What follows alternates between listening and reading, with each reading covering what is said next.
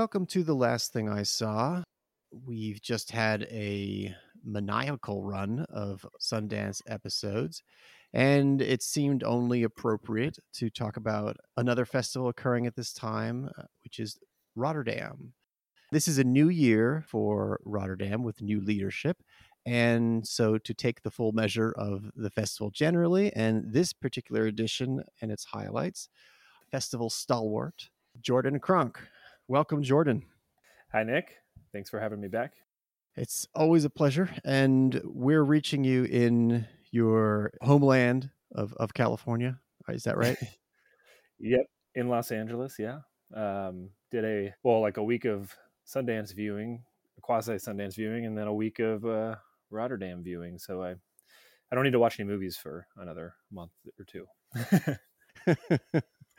Did you watch anything right after, or, or, have you? Are you still? No, the only thing I watched was the Britney Spears documentary last night, which is uh, interesting. I watched that as well, and oh, really? Yes, I did.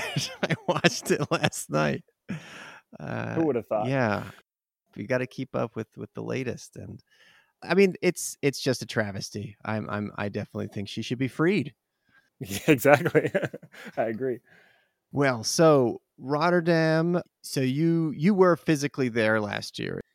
Yeah, I've been the last three or four years covered for you at Film Comment for the last three years, I guess. So unfortunately, couldn't do that this year, but I, I was there virtually. I guess the festival looks a little different this year. It's under new leadership. The new director's name is Vanja Kaludjercic, and she has worked on like the industry side of things at a number of co-production offices around Europe. And then I guess most recently she was the director of acquisitions at Mubi. But now she made her way over here, uh, taking over from Bero Beyer, who was the previous Rotterdam director for five years, who I think was doing a pretty decent job. By the end, I think he kind of hit his stride with kind of paring down the sections and making them a little more distinct as far as their sensibility. Last year was, I think, the best year that I had gone to, and certainly in the Tiger competition, which we'll talk about today too. But their main competition of younger filmmakers. It it was real solid last year, and this year it's expanded. Actually, it's doubled to 16 films rather than eight. But uh, this was another strong year, so I don't know. It's exciting to see what she's going to do with the festival. It's in two parts. We just finished the first week. The second week is in June, and there'll be I think three or four more sections there, which will be like the non-competition films. So th- this first week that we just finished was the three competitions, and then in June there'll be a new section called Harbor, and then I think Bright Future, which is also kind of a section for younger filmmakers, shorts and features. And I think their retrospective program will be then too. And I think they want to do, hopefully, do some of that stuff in person. So something to look forward to if you're out there. I'm just curious, like, where in general do you think Rotterdam will fit into the festival landscape? What kind of cinema do you think it's going to be prioritizing? I mean, just broadly speaking, let's say that certain types of like East Asian cinema was kind of maybe one thing. Yeah, I think the last three years of uh, I think the winner of the Tiger Prize has been a Chinese film uh, until this year, which was an Indian film. I mean, it's an international festival, obviously, so it focuses on mostly international type, not American films. Although we'll talk about uh, an English language film today. It's one of the five big European festivals after Locarno, but also obviously Cannes and Venice and Berlin. But I think them being first in the calendar kind of uh, they can kind of set the tone a little bit, but also um, obviously clear they're very close to Berlin, and Berlin kind of can take the lion's share of the auteur titles and kind of the bigger name independent or like uh, art cinema crowd uh, filmmakers. So they've I think focused Rotterdam that is on younger filmmakers. Like the Tiger competitions, like I said, are generally I think first or second films. So they, I think they try and cultivate the new generation of filmmakers every year. It's not uncommon to see the winners or just other or filmmakers that are in the competitions end up going to Locarno with their next film or going to Berlin or Cannes. So I don't know. It's it's always something to look forward to once if you can kind of spot a film early on or a filmmaker early on, and then kind of chart their development over the years. Like last year, there was uh, Luis Lopez Carrasco's film, The Year of the Discovery, which was kind of a ended up being like a huge critical success. So they are very kind of adventurous in the programming. The stuff is not very uh, conventional. They have a section for kind of more audience friendly films called Big Screen Competition. So there is an audience component, obviously a big one. They, they have a big turnout every year out there. But um, I feel like for me, it's the festival I go to that I go in blind to 90% of the movies and hope for the best. Now that's that's I mean that's always really exciting just having no idea, you know, what people are going to come at you with. Yeah. So what what do you want to start with? What was the first film you, you want to talk about? I guess we could start just because we've been talking about the tiger competition. The film that won, an Indian film, like I mentioned, is called Pebbles. It's by a first time filmmaker, P.S. Vinothraj. This film is shot in Tamil Nadu, which is a southern Indian state. They have like an established film industry out there where they make these kind of slick action films and genre films. Rotterdam actually did a retrospective of these films like three years ago, uh, which I caught a few of them. And a number of them actually end up coming to the US and playing in uh, multiplexes around the US. We have a theater out in LA that shows a lot of them actually. Seemingly big budget genre films, but this film, Pebbles, is very like small scale, DIY, independent. I have no idea what it was shot for, but couldn't have been much. It's just a handful of characters shot like on the fly. Looks like a lot of drone cameras were used. I don't know, it shows a different side, I think, of this industry, as did a film last year that I wrote about for you called Nasir, which was kind of a small domestic drama, very political, but not like a big, glossy action film, which is kind of what this region has been known for. But Pebbles is about um, a father and son. The, the father is a an alcoholic and a very uh, mean spirit. We kind of meet them as they're kind of in action. The dad's drunk and kind of like trying to find his son. They end up going on this kind of road trip to find the man's wife who has left him because he's abusive and all these other things that we gather along the way. So him and the son kind of take a bus and go try and go find her. And there's a big kind of blow up with the relatives when they get there. And the kid sort of rips up their bus money so they can't get back. So they have to kind of take a walk back home. It's told in two parts where they're going to see, see the family and then they're on their walking back. But it's very like kinetically filmed. And uh, even though it's just the two, mostly the two actors together, it's a super like innovative DIY effort most of it's shot kind of handheld and like very close up but i think a lot of that stuff's done with mechanical type cameras which is pretty interesting. Could do fairly well as far as like picking up distribution and things like that. It's very uh, accessible. It shows a different side of the the country and the sensibility because i feel like a lot of i don't know indian films are either on the one hand very like genre oriented or they're like super domestic family dramas that are kind of buttoned up. I don't know the, the content's just played close to the vest whereas this is very like lots of uh, lots of swearing and lots of like inappropriate things are going on with with the dad, and it's very just I found pretty invigorating, and it seems like a lot of people have been gravitating toward it. I'm I'm really interested about this kinetic combination you're describing in terms of the camera work of handheld, but also. Uh, do you mean when you say they're using drones? Do you mean like drones, but kind of at like eye level, like buzzing around people in a way? Yeah, it's hard to tell. I, I haven't read anything that's specified that as such. It's it looks like just handheld cameras maybe like that, but when I was watching it, it's it, it almost has like that kind of floating look where like a drone would have. So it almost like is a drone at eye level, like it's kind of circling the characters and they're kind of just running through the desert kind of landscape and obviously delivering their dialogue and all this stuff. But it, I don't know, it just feels very uh, like that kind of thing could have been used to capture some of this stuff, which there is obvious drone stuff too with like high level shots and stuff like that. But it, it really uh, expands the kind of scope and scale of the film, which, like I said, is very, you know, just deals with a couple characters for the most part.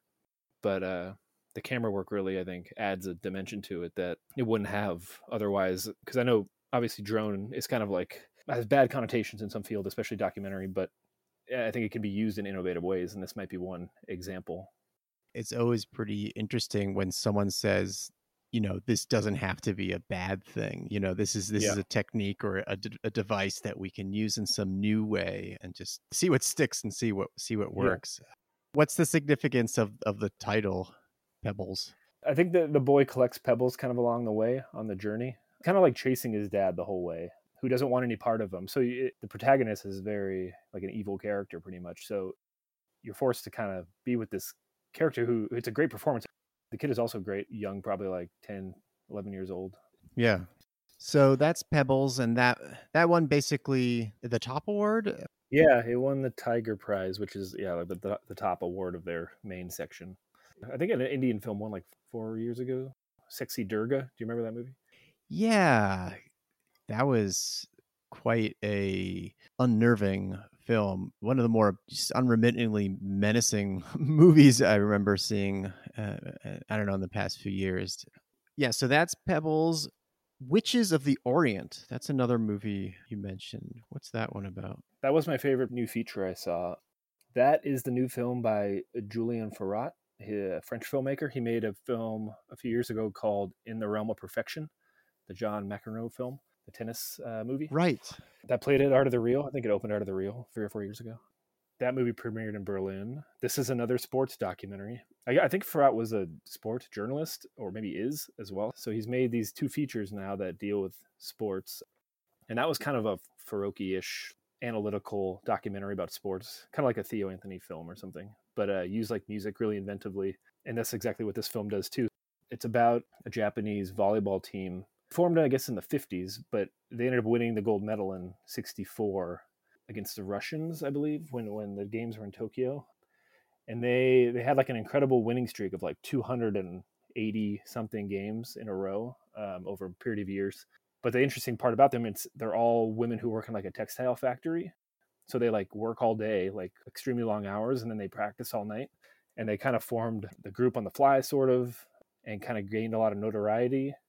I think they kind of were maybe in the Olympic conversation in the years prior to that got kind of far. lost a couple games, they re- replaced some players, and they kind of hit the stride with this core group who took them to the gold. This movie tells their story through a kind of archive footage, but also catches up with them now. So there's like new footage of all the women who are all still alive. The main kind of scene there is them eating dinner together and just kind of talking.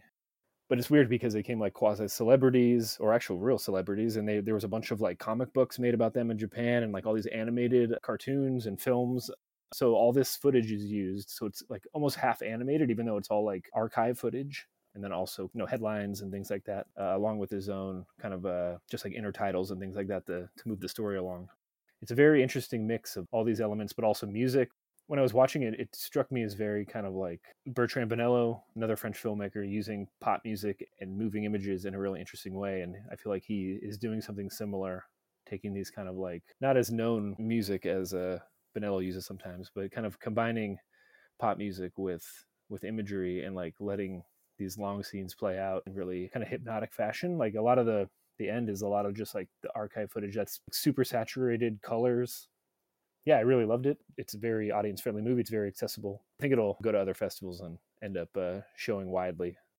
It's very fun and it's very informative and it's just like really well made. So that would be the 60s. So that makes me think, of course, immediately of Tokyo Olympiad, the Kon Ichikawa right. Yeah. documentary and i wish i had a fresher memory of that movie but i'm pretty sure they're in it? They might be.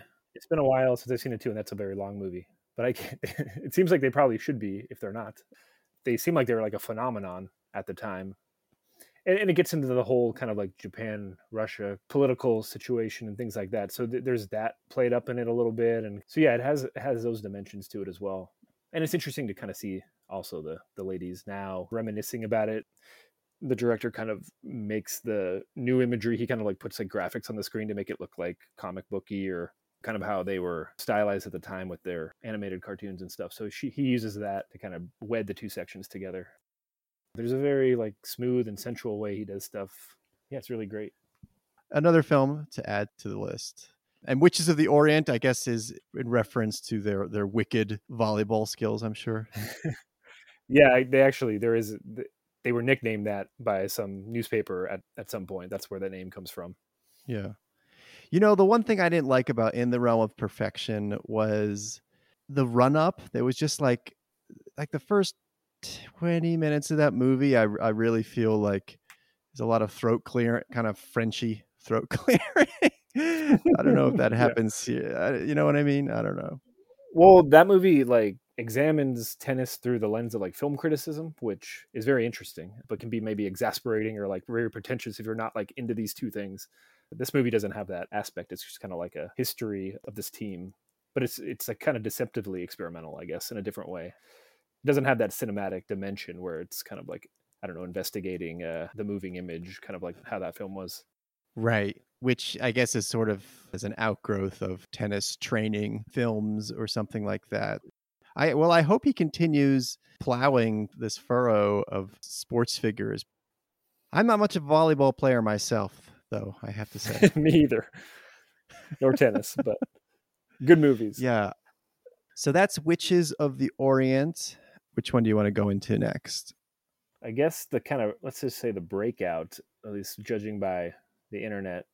Uh, the film was called Friends and Strangers. It's an Australian film, sort of. Uh, I don't know another kind of indie DIY effort. It's just kind of like mainly two characters for the first kind of quarter to 20, 30 minutes of the film. It's only like a 70 minute movie. A girl and a guy who are friends that have like gone to Brisbane to like go on vacation and then they're on their way back as the film opens to Sydney. They both, uh, at least the girl's gone through a breakup. Recently, we learned she's gone through a breakup as they start talking. And they are kind of camping along the way. The guy thinks that maybe something romantic could happen. Kind of awkwardness ensues she sort of leaves the story for a while and it's kind of the guy getting into these awkward situations from there if you've read anything about the movie most people have been kind of comparing it to hong sang soo or uh, eric rohmer a lot of it's set on the beach in australia because it does a lot of talking and a lot of awkward situations and things like that but what's interesting about the film i think it by the end it reminded me a lot of punch drunk love especially like aesthetically or like stylistically there, there's a huge section at the end where the, the guy who we learn is a uh, does like wedding video photography. Is having like a meeting with a, a rich client and the scene uses this kind of diegetic music where you're hearing loud music from the surrounding houses. Like there's a party going on, but it's super loud, and it kind of reminds me of the there's like a Punch Drunk Love scene, I believe, where the dialogue's getting drowned out by the score, basically. So this is kind of happening in the scene, and it's getting really tense. The awkwardness builds and the tension builds uh, over the course of the film, and it's just like kind of a portrait of young people not knowing knowing their way in life which doesn't sound very uh, original or unique at all but the way it's made is i don't know it's just perceptive and the dialogue's really really funny um, I this guy his name's james vaughan i don't know if i mentioned his the director's name first feature as well. He made a short like eight years ago and this is the next thing he's done. Self-financed film. Super funny and super kind of perceptive. By the end the other the girl from the beginning is kind of come back into the story and they and there, there's all sorts of other awkward situations uh, go forth from there. Another one kind of like pebbles where i think we're going to be hearing a lot about them or a lot, a lot about the film. I think it's going to play well across festivals this almost sounds like something that could have played at Sun Sundance. I, I, don't know, just because of the just kind of the milieu and. I could see it in Sundance. I could see it. Uh, I don't know in any kind of American festival. I'm sure we'll see it uh, in one of the kind of New York festivals for for younger filmmakers soon. But uh, sensibility is just like uh, very evident in the kind of worldview of the filmmaker. It's got like a authorial stamp to it. Like it's not super stylized, but like the the camera work and the music and the just the situations are very inventive. And I don't know, there's not a lot of uh, Australian films, or I don't see many Australian independent films of this nature the only thing that comes to mind recently was was Baby Teeth. Right, right, right. Which was actually, I guess, a theater director who who made it. It had a definitely a verve to it. I, I did like that. Um, yeah. But this this sounds very interesting. Friends uh, and strangers. I think that brings us to one final feature among your highlights, and that is Feast. Feast. This should be an interesting one to talk about this is i guess a film from the netherlands this is probably the most like formally daring and interesting movie i saw well at the same time i can say it was not like the easiest sit I definitely i don't know if i enjoyed it that much fascinating though from a like scene by scene basis um it kind of slowly reveals what it's about but it's based on a case in the netherlands i guess three men were accused of or i think actually convicted eventually of injecting hiv into their partners at like a kind of an orgy. This was 2005, and they they were convicted of this, and uh, I guess it was kind of controversial out there for obvious reasons. But the film is told in this super kind of like elliptical and abstract way, where you're every scene, from what I can tell, is kind of like shot in a different style. The first scene is just kind of like a, a woman, seems like a uh, police officer or a detective of some sort, kind of uh, bringing evidence out of a box, and it's just like random items like a coke can blah blah blah. And then there's like a dildo and then there's like all these like kind of sexual uh, toys and objects. So you're seeing that. So that's like one scene and it's like the first scene of the movie. It's like 10 minutes long. And then the next scene is like characters being looked at or interrogated through one way glass, and you're kind of picking up on the story of like uh, these orgies and things of that nature. And then, yeah, as the film proceeds, you're getting kind of like interviews or dialogue from characters kind of reenacting because I'm not sure if these are the real people or if the the actual uh, people who were accused of this, uh, kind of describing what happened and what they did. Some of it's shot where you can see their faces. Some of it's shot like very up close and abstract where you can't really tell, sort of like a Caniba, if you remember that film. Stuff like that where you are kind of being thrown off guard or like placed in uncomfortable situations while they're kind of describing very like disturbing things. And the film just kind of goes from there and it kind of, uh, each scene sort of builds different perspectives on this kind of story about consent, what, what the perpetrators think of what they did versus what the authorities think what they did, and how those are kind of maybe disturbingly similar compared to the the victims. But yeah, beyond the subject matter, every scene is shot in such a weird, interesting way that it's like very invigorating to kind of figure out what it's trying to do formally. Uh, I can't really name another movie that does that, and without drawing attention to itself, where you're not like thinking that it's uh, like a hodgepodge of different styles. It's just like done in an interesting way where it unfolds, and you're all by the end you have got this whole story without ever really meeting or like seeing like normal dialogue scenes or anything like that. So it's it's very uh, audacious and certainly a uh, someone to look out for. I think the director's name is Tim Leyendecker, um, who's like a visual artist in the Netherlands, but I, this is his first feature. Yeah, for some reason, when you were describing it just now, I was trying to think of what it was reminding me of. For some reason, I started thinking of uh, Shohei Imamura. Oh, yeah, yeah.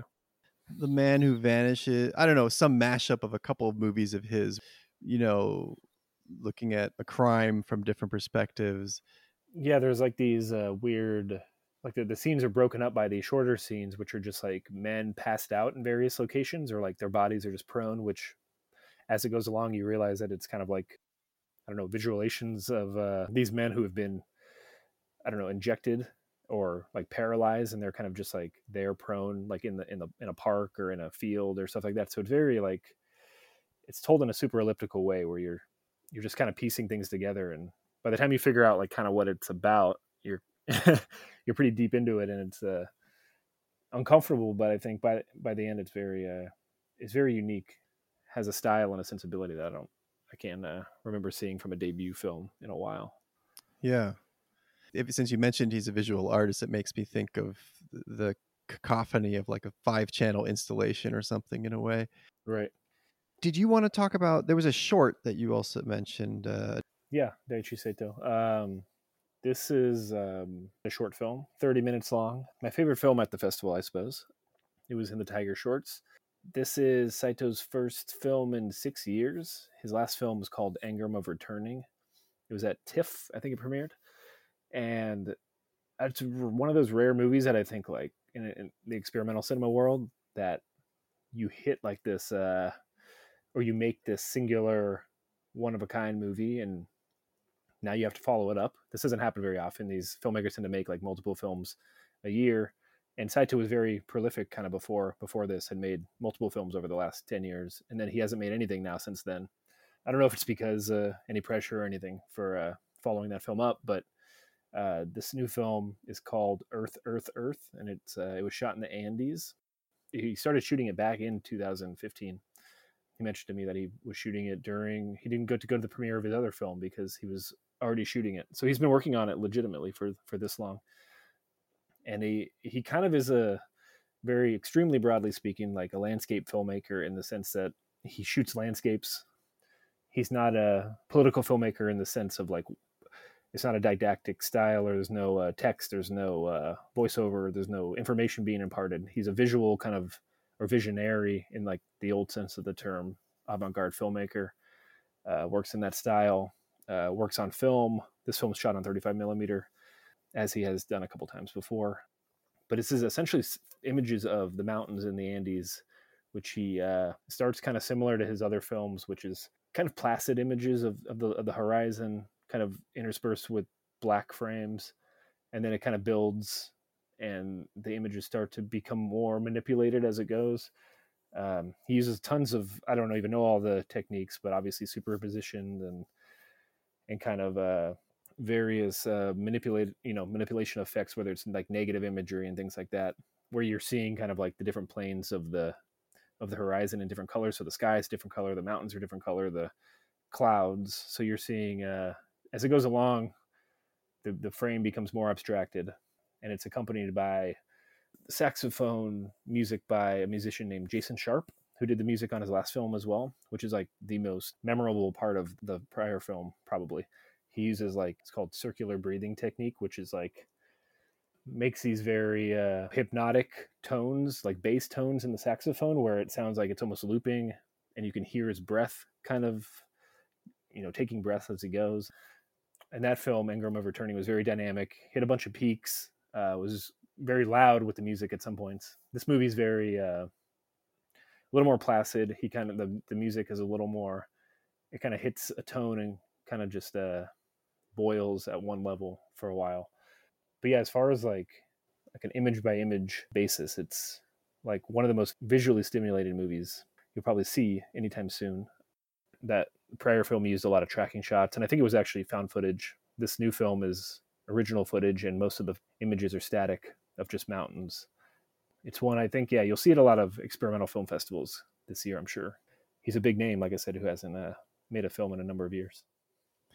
Yeah, that's something I, I definitely am looking forward to. I think that's probably the long and the short of the of the of the highlights from Rotterdam. I'm just gonna talk for a second about the last thing I saw, um, which is uh, a leftover from from Sundance that I couldn't see. The movie I'm talking about is Taming the Garden. It's a documentary about the moving of several enormous old trees uh, from a Georgian village to, I guess, the estate uh, or the arboretum of some, you know, robber baron of some sort. And that's that's all it is. And then the villagers' reactions to it as it's happening, day and night, these elaborate drilling, digging, winching, dragging, flatbed truck pulling effort to move these trees. All of it just occurs in a kind of a, a combination of like a dreamlike way because just seeing a tree move is you just feel like you're you're hallucinating. Uh, but then it's just with the brutality of like a large scale, like open face mountain mine or something. So it's a spectacular film and also kind of an intensely sad movie because of you know these are trees that people grew up around and you just see people watching them being removed uh, so it's all also just a very compact metaphor just for you know capitalism and just yeah. kind of the the ability to marshal resources to do that a and and b just to kind of dis to consume and dismantle the landscape like that um, and just reconstitute it somewhere else all because of the you know enormous capital of one individual um, and they give you a glimpse at the end of how it all looks and you know i'm not going to say it looks terrible where all the trees are now except it's intensely lonely and uh, synthetic and just yeah like some xanadu right also very gradual pace because they are moving trees which doesn't happen quickly and i think something that kind of got lost at sundance for understandable reasons since a lot of what shows there is somewhat thematically driven although of course there's also stuff like uh, all light everywhere uh, or users this is a landscape film except the landscape is moving yeah, it was one of the best. Uh, it was one of the best things I saw at Sundance as well. I think the the filmmaker Salome Salome Jashi. I've seen one of her prior films, and she's re- has a really great eye. The the opening images of Taming the Garden are like some of the greatest opening images I've seen in a movie in a while. It's like the trees being beginning to be moved, but they're uh, like smoke is coming from around them, and it looks super like ominous, and it, it almost reminded me of like a the way Fire Will Come started, where you're kind of dropped into this landscape and you, you don't know where you are but there's these like incredible large scale images of of trees but yeah it's really a really special movie, I think, as well. Yeah, I I I've, i really agree about that. It, the way it opens is mesmerizing. It's it's funny because you've been talking about these movies that uh, in a single movie might have three or four angles or approaches or styles. And if I think about Taming the Garden, obviously there's a movie that could be made about this, which would be like the process film about how the different political interests or something, you know? So it's just kind of, it's kind of Yeah, funny yeah, to totally. think, you know, watching this was so much more satisfying than a lot of other versions of the film, I think. And you still get that because they have a lot of footage of people just discussing, like, oh, they said they'd build us a new road. And then there's like this 90 year old grandmother who's like, oh, God, you're going to listen to that? Just get the cash. There's no way they're going to build a road. you, know? yeah. you, you get to see that side of things as well. I don't know. I hope people catch up with that. Well, I think that probably can bring us to a conclusion. I think there's a lot to look forward to. What are you going to watch uh, next, or do you do you take a breather from watching? I'm probably gonna rewatch Witches of the Orient because I'm gonna I think I'm gonna be interviewing the director, so I want to watch it again. No new. uh I, I take a break for a little bit, maybe for at least a week. that sounds sounds good. Recharge the batteries. I assume you're writing up Rotterdam somewhere as well, or. Yeah, this will. Uh, I'm doing some things from Mubi this year. And also, I just want to give a shout out to Acropolis uh, because I just saw uh, that you announced you're showing uh, un film dramatique. Oh, yeah. yeah, Eric Baudelaire. Yeah, another French, another French movie. It's like a genuinely experimental, like in the the real sense of the term, where I guess the filmmaker just was commissioned to make a film about the school system in France, the educational system about a new school that was opening. So he he went and filmed with his first year students. They're like middle schoolers, and uh, I don't know if it's a film school per se, but they they deal with film, and he he kind of like lets them make a film as he's filming them, sort of, and they they they kind of get into these like philosophical discussions about about filmmaking and about like authorship and about you know reality versus the filmed image and it's kind of like all these things critics talk about when they go to you know true false and the all the the festivals that deal with these topics but it's interesting to see like middle schoolers kind of literally working it out and talking about it in very like i don't know just basic terms where when it's broken down like that it's almost like newly profound or like insightful in some ways we're showing it here in la at acropolis and I'm sure it'll be many, many virtual cinemas across the U.S. But yeah, it's definitely one worth uh, seeking out. Baudelaire is a good, very good filmmaker. Yeah, no, I was excited to see that announcement. And the crazy thing is, I saw that just uh, virtually simultaneously with my posting about uh, a Sundance short film. I saw uh, The Field Trip, uh, mm-hmm. which is also about kids. Uh, they go through a program where for a day they basically role play as adults in like a miniature town setup. So some of them, some people play work in the bank, some people work in like a pet store, and all. so it was this funny kind of synergy seeing you talk about that that movie where they're more than role playing. I guess they, they really are doing filmmaking. Exactly. Yeah. All right. Well, we'll bring it to a close there. Uh, thanks again, and uh, we'll podcast again soon. I'm sure. Yeah. Thank you, Nick. You've been listening to The Last Thing I Saw with your host, Nicolas Rapold. The opening music is called Monserrate by The Minarets. For a list of movies discussed in this episode, sign up at rapold.substack.com. Thank you for listening.